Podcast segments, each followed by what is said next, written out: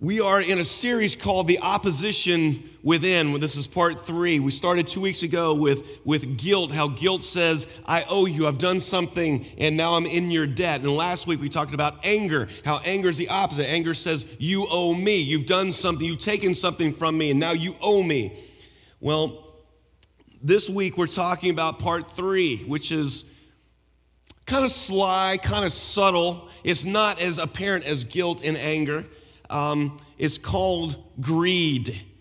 And everybody immediately checks out, well, I'm not a greedy person. Well, we'll see about that. The main thing is greed is saying me first when Jesus calls us to say others first. That's the main thing today. One of my major concerns about our country, and if you follow me on Facebook, I write about this all the time, is its immaturization. I don't know if immaturization is a word, but I made it up. It's continuing immaturization, the emphasis on letting emotions decide our course of action and beliefs, the lack of critical thinking that is on display for all to see, the jumping on a bandwagon's acceptance of whatever news story comes our way as totally true and unbiased without healthy skepticism. Of course, we all go to those things, and those are legitimate, but I'm not talking about those things today.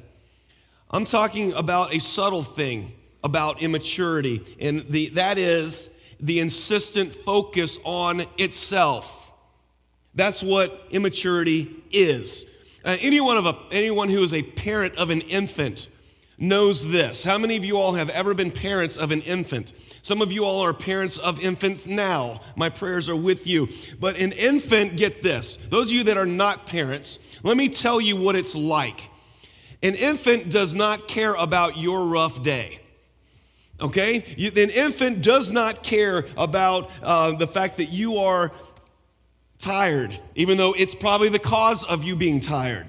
It does not care about your stresses, about your troubles, about your bills to be paid. An infant does not care. An infant only knows one thing, me first. That's what an infant does. That's the stage of life it's in. And an infant defines problems with the fact that its needs are not being met right now. That is a major problem, and there is no negotiating with an infant. Anyone ever tried? Anyone ever tried negotiating with a hungry or a tired infant? Good luck, right? Good luck. It's not going to work because the infant doesn't understand anything except me first, its wants, its needs, its desires, and the immediate satisfaction of it. And if those are not met, we've got a problem.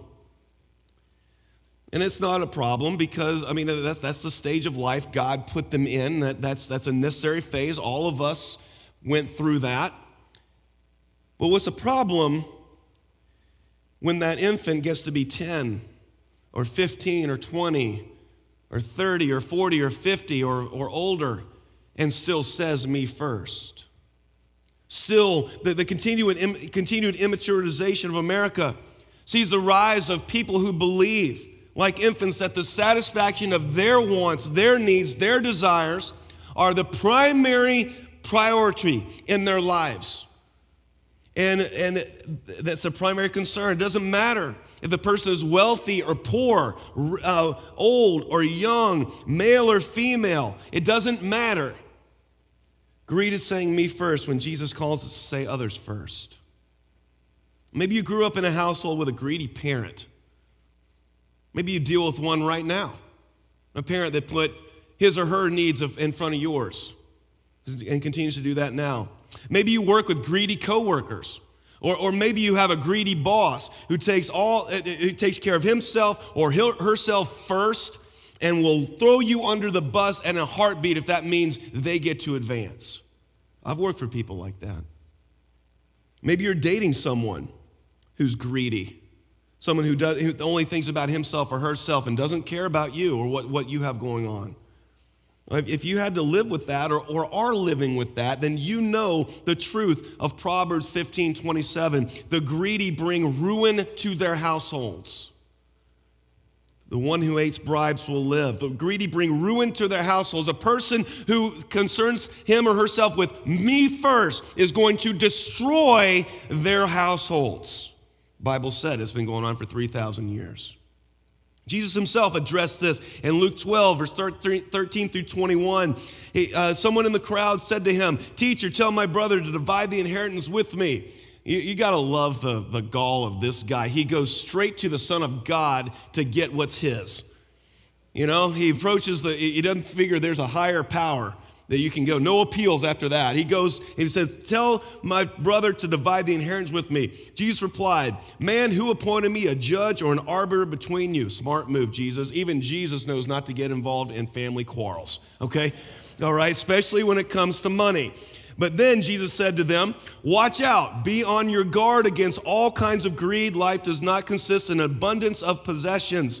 And then he told them this parable. "The ground of a certain rich man yielded an abundant harvest. He thought to himself, 'What shall I do? I have no place to store my crops.' Then he said, 'This is what I'll do. I will tear down my barns and build bigger ones, and there I will store my surplus grain. And I will say to myself, you have plenty of grain laid up for many years. Take life easy, eat, drink, and be merry.' But God said to him, 'You fool, this very night your life will be demanded from you. Then who will get what you have prepared for yourself? This is how it will be with whomever stores up things for themselves and is not rich towards God.'" There is so much in this parable, so relevant for us today. I'll bet the man in the crowd that that approached Jesus was dumbfounded, was taken aback, that Jesus not only wouldn't help him out, but started talking about greed. I bet he was dumbfounded. The reason is because I've never met a greedy person. You probably haven't either. Now, I've met people who deal with guilt. Yeah, people admit that. I've dealt with people that deal with anger. I definitely admit that. I've never met a greedy person, kind of like I've never met a pessimist. I've only met optimists and realists, right? Optimists and realists. I'm not a pessimist. I'm just a realist. Yeah, well, the same way I've never met a greedy person. I've met a lot of people that explain it away for other things. But see, the only place I've really ever met someone who's greedy is in jail or in rehab. I guess those guys have a clarity about their lives that we lack, but they'll admit, yeah, I'm the greediest person I know. The problem with greed is that it can be disguised, guys, in good-sounding things. It can be disguised in good-sounding things. You know, I've heard, I'm a saver. Well, see, saving's good. I save. Hopefully you do too. The Bible tells us to do that. Or I'm a planner. Nothing wrong with making plans. Some of my best friends make plans sometimes. No, another person said, I want to be sure my financial future is secure. That's a good thing. See, greed is easy to hide from ourselves, not to the people around you. See, you can hide it from yourself very easy, but if you ask the people around you, they have a very, very good view of who you are. Believe me. Here's some signs of greed, you guys. Here's some signs. Greedy people talk a lot about and worry a lot about money. Now, I want to qualify this because it's okay to talk about money. It really is. Around here, around the staff, we're all big Dave Ramsey people. We're always talking about what baby step we're on, how's the budget going, you know, how close are you to getting out of debt, and, you know, come in, oh, man, I had this expense. It kind of took me back. I built up my emergency fund. We do that all the time. That's not what I'm talking about, okay? That's not what I'm talking about. Greedy people are not cheerful givers. They're not. And they're reluctant to share because at the heart of greed is fear. Fear that God will not provide for me. God, that I'm going to run out. There's a fear that drives greed. Greedy people are sore losers. They don't lose very well. Very ungracious losers. Greedy people argue over insignificant sums of money. I mean, they throw a fit over $1 or $5 or something like that. Greedy people always talk as if they have just enough to get by. I mean, they're always just skirting by. They don't have an abundance mentality. Greedy people won't ever let you forget what they've done for you. They won't ever let you forget because everything they do has strings attached. They give so they can have influence. They don't ever let They don't let you forget what they've done for you. Greedy people rarely say thank you or express gratitude. After all, they've earned it. They deserve it. And why should I say thankful for that which I'm entitled to? Greedy people aren't content with what they have. Always need something else. And last, greedy people attempt to control others with money or gifts. Everything that they give has a string attached. Is it starting to hit? Maybe we have more of a problem with greed than we like to admit. Like I said, it's subtle. But through all these things, we see the heart of the greedy person, and it's me first. Me first. That is the heart of the greedy person. And the reason a greedy person always says me first is that for the greedy person, number two, the greedy person, stuff equals life. All right, that is the heartbeat of their life. And messing with their stuff or asking to give it up is messing with their life. Okay, they never feel that they have enough. Their appetite is never satisfied. Therefore, they are rarely at peace with others and never at peace with themselves. Okay, that's why Jesus specifically says at the beginning of this parable, watch out, be on your guard against all kinds of greed. Life does not consist in abundance of possessions. So much bigger than possessions. Now, I have to stop and qualify something here. It is not mean a person with a lot of possessions is greedy. That's not what's being said. I listen to Dave Ramsey all the time. I love Dave Ramsey. I was listening to him one time, and this caller called in to argue with him. I love it when people call in to argue with him because they never win. It's so funny. But the caller referred to an earlier statement that Dave Ramsey had made about one of his friends, a very, very dedicated Christian that had a $70,000 car. And the caller said that no godly person would ever spend that much on a car, and Jesus wouldn't have done that, and he would have given that to the poor. Sound very high and moral, actually. He really did. And Dave asked the caller what kind of car he drove. And he said that he drove a Toyota Corolla that was a few years old, and Dave asked him how much he paid for it. He said, I paid $6,000 for it. And then Dave asked, how much do you make a year? And the guy said, I make $40,000 a year. And so Dave Ramsey said, so you spent 15% of your yearly income on your car. He said, let me tell you about my friend. My friend makes $2 million per year. And he spent 3.5% of his income on his car. And he said, you spent more than 4 times what he spent. And said, he said, in order for my friend to be as Christian as you, he would have to spend $300,000 on a car. Just to be as Christian as you. I love that. That's great. And then Dave Ramsey said, where do you think that $70,000 went to? And the caller was silent. He said, how many people are employed because of people like him? Assembly line workers, manufacturers, marketers, salespeople, all have jobs because he bought that car. And he said this. He said, quit couching your jealousy and covetousness in spiritual terms. He said, that's all this is. He has something you don't and you're mad about it. Buy, click. After hanging up, he continued, this man I was referring to is one of the most generous people I've ever met. He gives and gives and gives and gives and gives. It's not a sin to have stuff. It's only a sin when your stuff has you. Okay?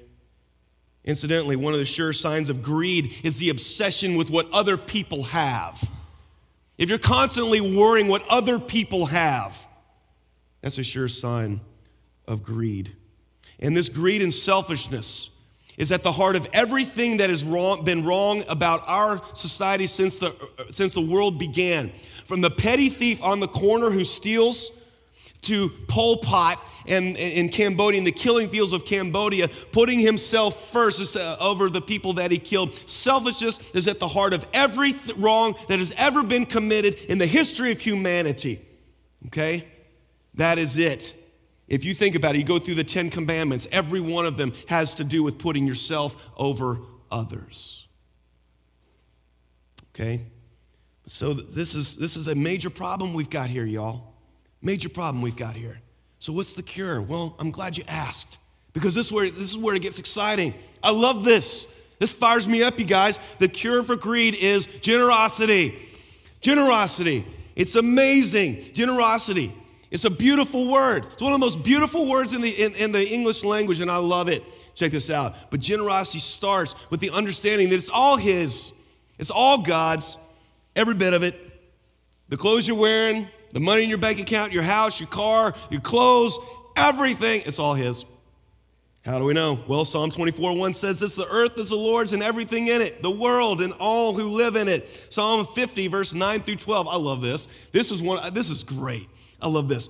He says, I have no need of a bull from your stall or goats from your pens, for every animal in the forest is mine. In other words, he goes, I don't need you to give me anything. It's already mine. You can't give me what I already have. It's already mine. The cattle on a thousand hills, God says, is mine. I know every bird in the mountains and the insects of the field are mine. If I were hungry, I would not tell you, for the world is mine and all that is in it. It's all his. That's the mentality we have to get. That's the mentality that breaks the power of selfishness and greed in our lives. It's all his. It's all his, and we're his managers. No one owns anything. If you actually own something, you take it with you when you die, but you don't. You manage it for a while. You kick the bucket. Someone else comes in and gets your stuff. They manage for a while. They kick the bucket. It goes to somebody else. That's the way life is. That's the way it is. And there's an old word that churches used to use all the time. If you've been around churches for a while, if you grew up in the church, you probably heard this. It's called stewardship. Anybody ever heard of a stewardship campaign? Yeah. What is a stewardship campaign? That usually means we're building a building and we need money, right? That's what the stewardship campaign is, okay? All right. Well, fortunately, that's not what stewardship is, okay? The word steward comes from medieval times. Back in medieval England, the lord owned a castle and all the land. He had peasants working for him. Well, the position of steward was like the right-hand man of the lord, the landowner. He was in charge of all of the affairs of the house. He was in charge of the landowner's money. He was in charge of the house. He made sure all the bills were paid, made sure all the things were taken care of. That's what a steward was, okay? That's what the Bible says we are. The Lord would go to the steward and he said, hey, I need this. I need 10 cattle and I need grain. And the steward, and he would hand the steward his money, and the steward would go take the landowner's money and buy what he was told to buy. He would manage the affairs of the household. None of it was his. He managed the Lord's money. And that's what the Bible says we are. He's the owner. We're the position steward. We send God's money and God's possessions where he tells us to go. That's what you are. That's what I am. Okay, and I have retirement like many of you. Not much, but some, okay? And I've got an investor. And every month, I take my surplus, $5, and I say, hey, I want you to go buy 1/100th of a share of Apple, you know. But I send it to him, and he buys what I tell him to buy. That's it. Now, if my investment guy took my dollars and I said, well, I want you to buy 10 shares of McDonald's, get me some stock in McDonald's, and instead he spent it on a weekend vacation with his wife, what is that known as? Stealing. Absolutely, that's known as stealing. Okay, because it's not his, it's mine. It's my money that goes where I tell it to go. Now, let's flip places. God is the owner. We are the managers. We are to send his things where he tells it to go. That's what it means to be a steward, okay? That's why, it's stealing, because it was never the finances person to begin with. In the same way, God's stuff is never mine to begin with. And therefore, it's stealing if I use it for a purpose that he doesn't want me to use it for. It's stealing, right? And guys, that's where generosity begins, the understanding that it's all his. Okay, it never was ours, never will be. Don't treat it like it's yours. It's not. It's God's. He's given it to you because he loves you. Did you know that? Everything you have, he's given it to you because he loves you. He didn't have to. Never forget that. People with greed lodged in their hearts, you all, never believe that God is going to provide for them. That's why they claim ownership over things that never were theirs to begin with. That's why they say mine over things that are not theirs. Generosity starts with the belief it's all his. Then generosity asks an amazing question. I was challenged with this week. I've never thought along these lines before. Generosity asks the question, why did God give me more than I need? Luke 12, 16 through 17, he told him this parable. Ground, a certain rich man yielded an abundant harvest. He thought to himself, what shall I do? I have no place to store my crops. I've got more than I need. I can't even store it all, is what he says. And see, guys, we're good at asking the question, why hasn't God given me enough? I get that question a lot. Did you ever stop to wonder why God gives you more than you need? Why do I have access? Excess? Not often. So I want to see a show of hands. How many of you all in here And online, if you're online, raise your hand, even though we can't see you. How many of you all have more than you need? Do you ever stop to ask why? Why you have more than you need? Probably not often.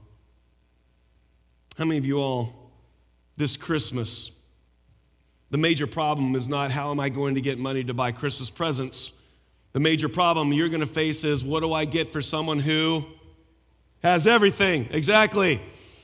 Isn't that ridiculous? What should you get for someone who has everything? Really? A box? Yeah. Sometimes a box is cooler than what's in it. No, seriously, I would love it if a parent in here, all right, and you can blame me for saying this, would come down and say, this year, nobody's getting anything because everybody already got everything.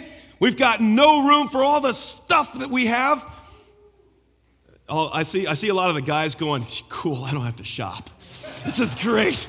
And yeah, I'm going to get in a lot of angry stuff on Christmas morning. That's fine. No, but do we ever stop to think that God has a hand in your abundance, in having more than you need?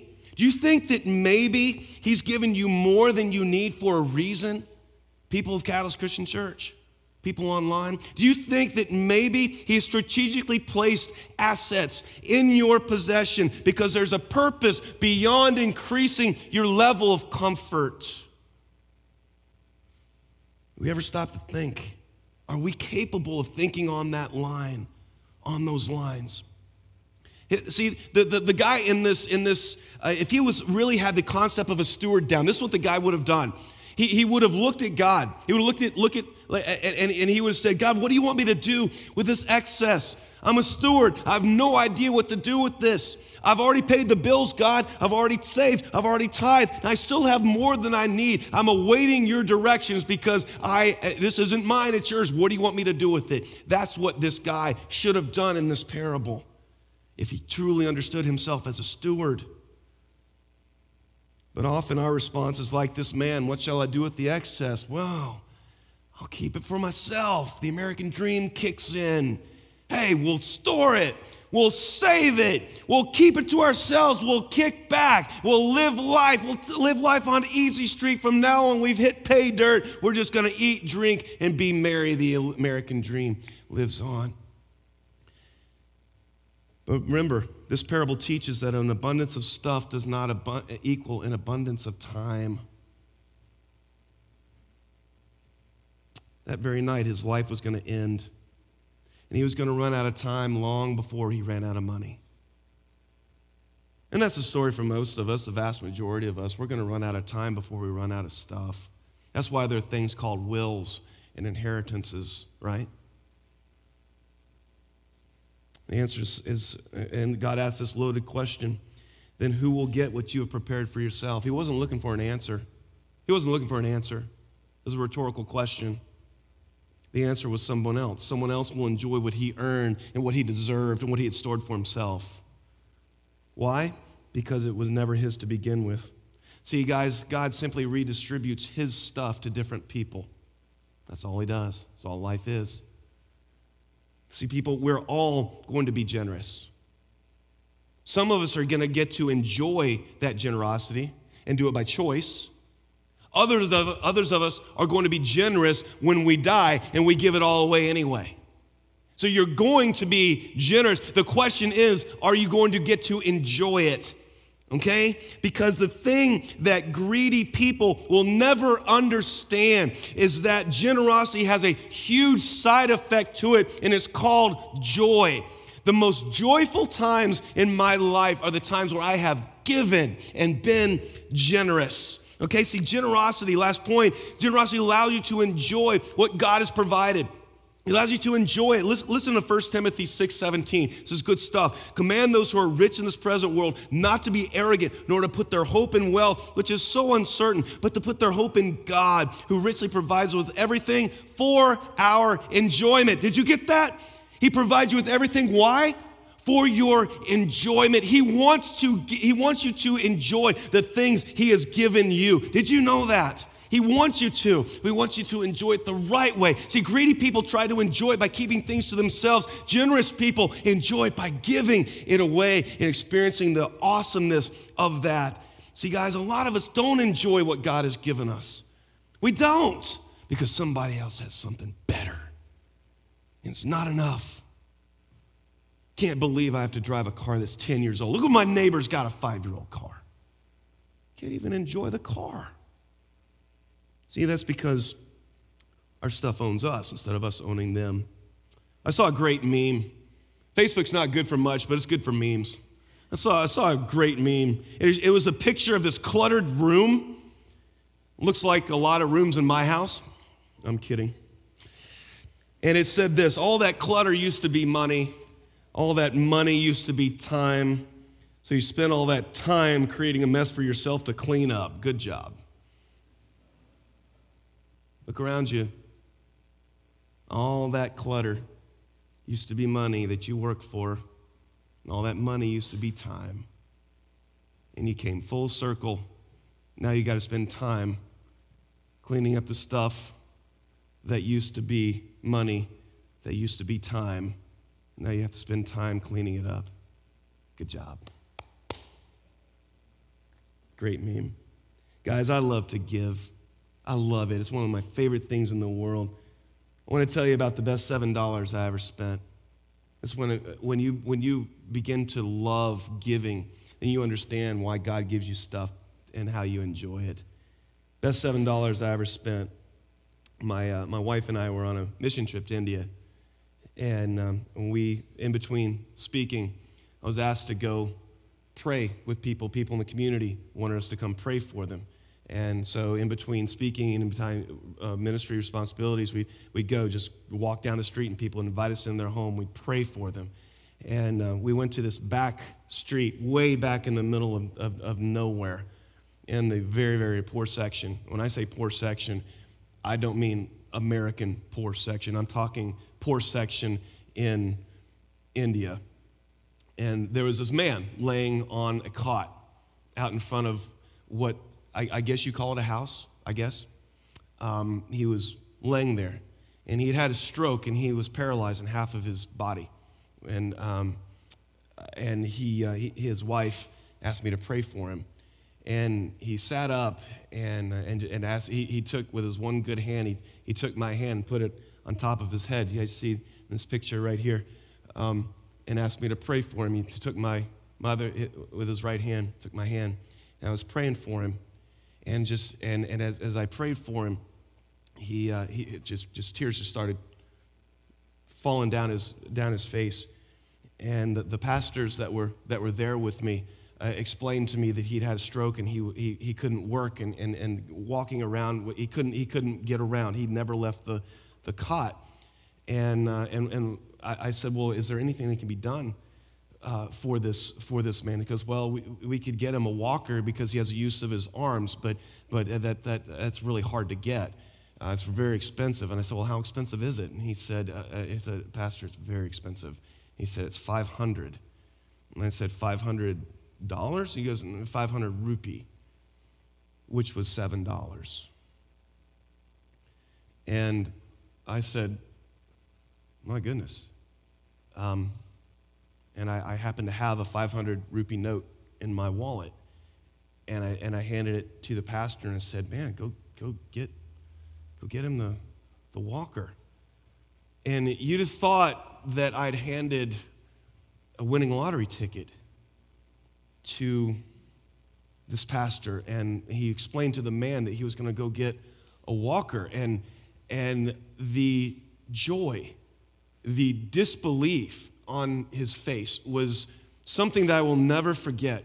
If I was to live a million years, I will never forget what that moment was like. Here it was $7, you guys, that's it. But it was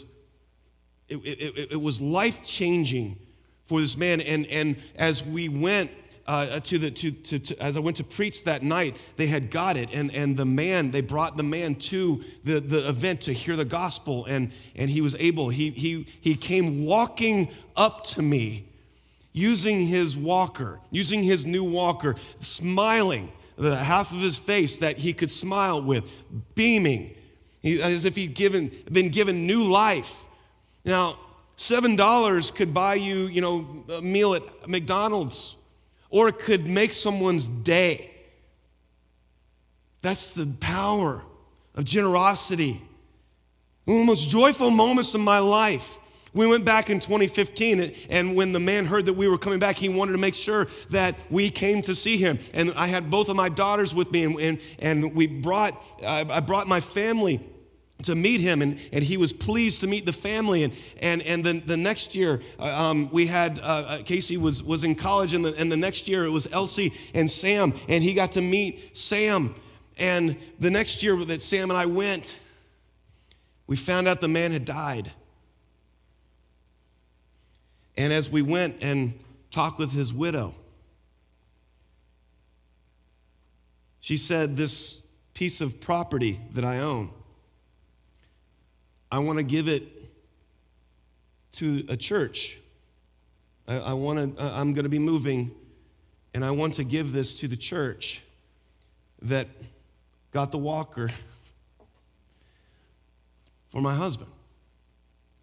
There's a church meeting there, proclaiming the word of God. Because that's, not only did I get to experience the joy of giving, but this was back in 2013, now in 2020, that it's still going. That's generosity. And guys, that is what God says, I've given you these things for your enjoyment.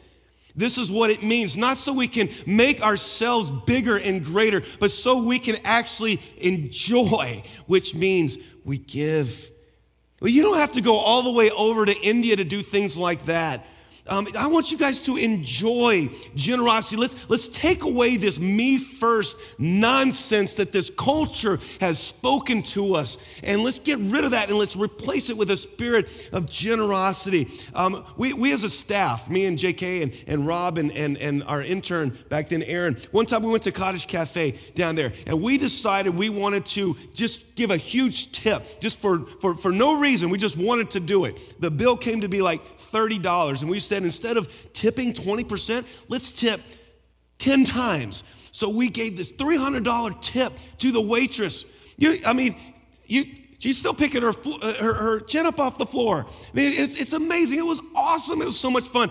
Guys, if you go out to lunch today, tip huge and watch the joy. Experience the joy.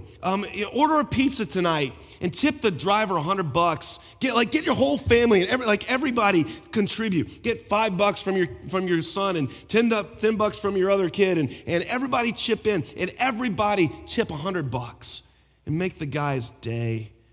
You can sponsor a child through our orphanage. We always need sponsors. $35 a month, you can provide education and clothes and food and safety for a child over in India. How about you do this? Pick 5 people this week. 5 people. Just pray about it. Ask the Lord to put 5 people on your heart and write them a card and enclose $20. Send it to them, or $50, whatever you want to do, however they want. How about this? You could write to one of our college students. We got a lot of college students in this church that are away at school. Man, write them a card and send them $20.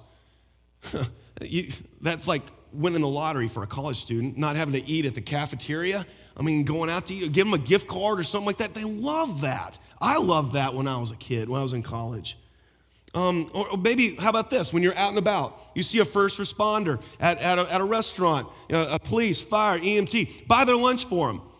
It's a really good deal because a lot of restaurants give first responders 50% off, and so you don't really have to spend as much, and they're doubly grateful. It's a really good deal, okay? Go, be generous. Those of you that are doing the Dave Ramsey program, which we want everybody to do, and are doing the cash envelope thing, I want you to make a new envelope this month. Label it fun, okay? And put 5 $20 bills or 5 $10, whatever, and just give it away this month. I guarantee it'll be the best money you spend all month. Seriously, just give it away to somebody. Say, this, I'm budgeting this to give away just to make somebody's day. Generosity. I love to give, you guys. It's always been a dream of mine as a pastor of this church, at some point, that we can give $1 million in 1 year to missions. It's been a dream of mine. See, currently we give about $40,000 per year to missions, so to our orphanage and to our missionaries overseas, so our church plants and everything like that. And you say, well, $40,000 to $1 million, that's a pretty big stretch. I don't think we can do that. I can see God up in heaven when you say that, acting like Miracle Max from Princess Bride. Oh, look who knows so much. You know, I can see him doing that. Because is there anything, Christians, that is impossible for God? Is anything too big for our God? Is it? No, absolutely not. I feel like God is just basically saying, listen, Christians, if you guys knew the joy of generosity, if you would get rid of this me first stuff, and then you would just be generous, you would experience so much joy. My work in the world would be carried forth. That's what God is saying. Well, is anything impossible for God? Not at all. But when we remove this awful thing called selfishness and greed from our hearts and replace it with generosity, oh, we begin living as our Creator wants us to live. God is in nature a giver. I'm reading the parable of the guy in this story that has more than he needs. And when I see what he does, I'll build bigger barns. I literally started yelling at this guy. What are you doing? You know, I'm yelling, and you know, I'm gonna see my wife running up. What are you? What's wrong? Oh, you're reading the scriptures again. You know, I'm like, do you see what this guy's doing? You see what he's doing? You see what he's missing out on? I start because he's missing out on the greatest joy that God has for him. I hope no one else yells at scripture. That's kind of something I got to deal with. But I'm yelling at this guy because he's missing out. And then I realize that so are so many of us with that mentality. I'm gonna invite the band to come up. See, guys, greed is saying me first when Jesus says others first. Generosity is God's plan for us all. See, he tells us, Jesus tells us, others first for a reason, you guys. It's for a reason. It's not arbitrary. It's not a random comment. It's for a reason. And it's right here in 1 Timothy 6:17, so that you can enjoy what he's given you. So that you can enjoy what he's given you. As we close, I want you to think, I want you to get in mind someone who's generous. Usually it's a grandma or somebody in your life that is generous. And I want you to picture them in your mind. And I want you to ask yourself, are they happy people? Are they happy? Of course they are. Generous people are always happy. I don't know if generosity creates happiness or if happy people are generous. All I know is I've never seen a miserable, generous person. On the other hand, I've never seen a greedy, happy person. The most miserable people I know in this world are the people that put themselves first. Themselves, above their family, above their church, above their community, above their nation. People put themselves first. Those are the most miserable people I know. So the choice is clear. Catalyst, are we going to be people that live life in the image of God? Generous, giving, not holding tight to things that are never ours to begin with, but being stewards of God's property and hearing the words, well done, good and faithful servant.